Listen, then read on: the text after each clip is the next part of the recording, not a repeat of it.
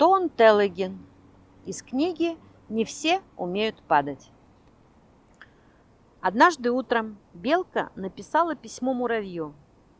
«Дорогой муравей, я хочу тебе кое-что сказать, но, наверное, лучше об этом написать, поэтому я и пишу.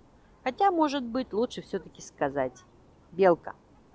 Ветер понес письмо муравью. День был прекрасный, и уже совсем скоро – Муравей стоял перед дверью Белкиного дома. «Привет, Белка!» – сказал он. «Привет, муравей!» – ответила Белка и потерла лапками. Потом они поели меда, засахаренных буковых орешков, сладких веточек ивы, и муравей рассказал Белке о том, что она еще не знала. Или знала, но позабыла. А он об этом знал. Вдалеке пел дрозд, в открытое окошко светило солнце конце концов муравей почесал в затылке и спросил, «Так что же ты хотела мне сказать?» Белка глубоко задумалась, посмотрела в пол и в потолок, тяжело вздохнула и сказала, «Я думаю, что лучше я тебе об этом напишу». «Хорошо», — согласился муравей.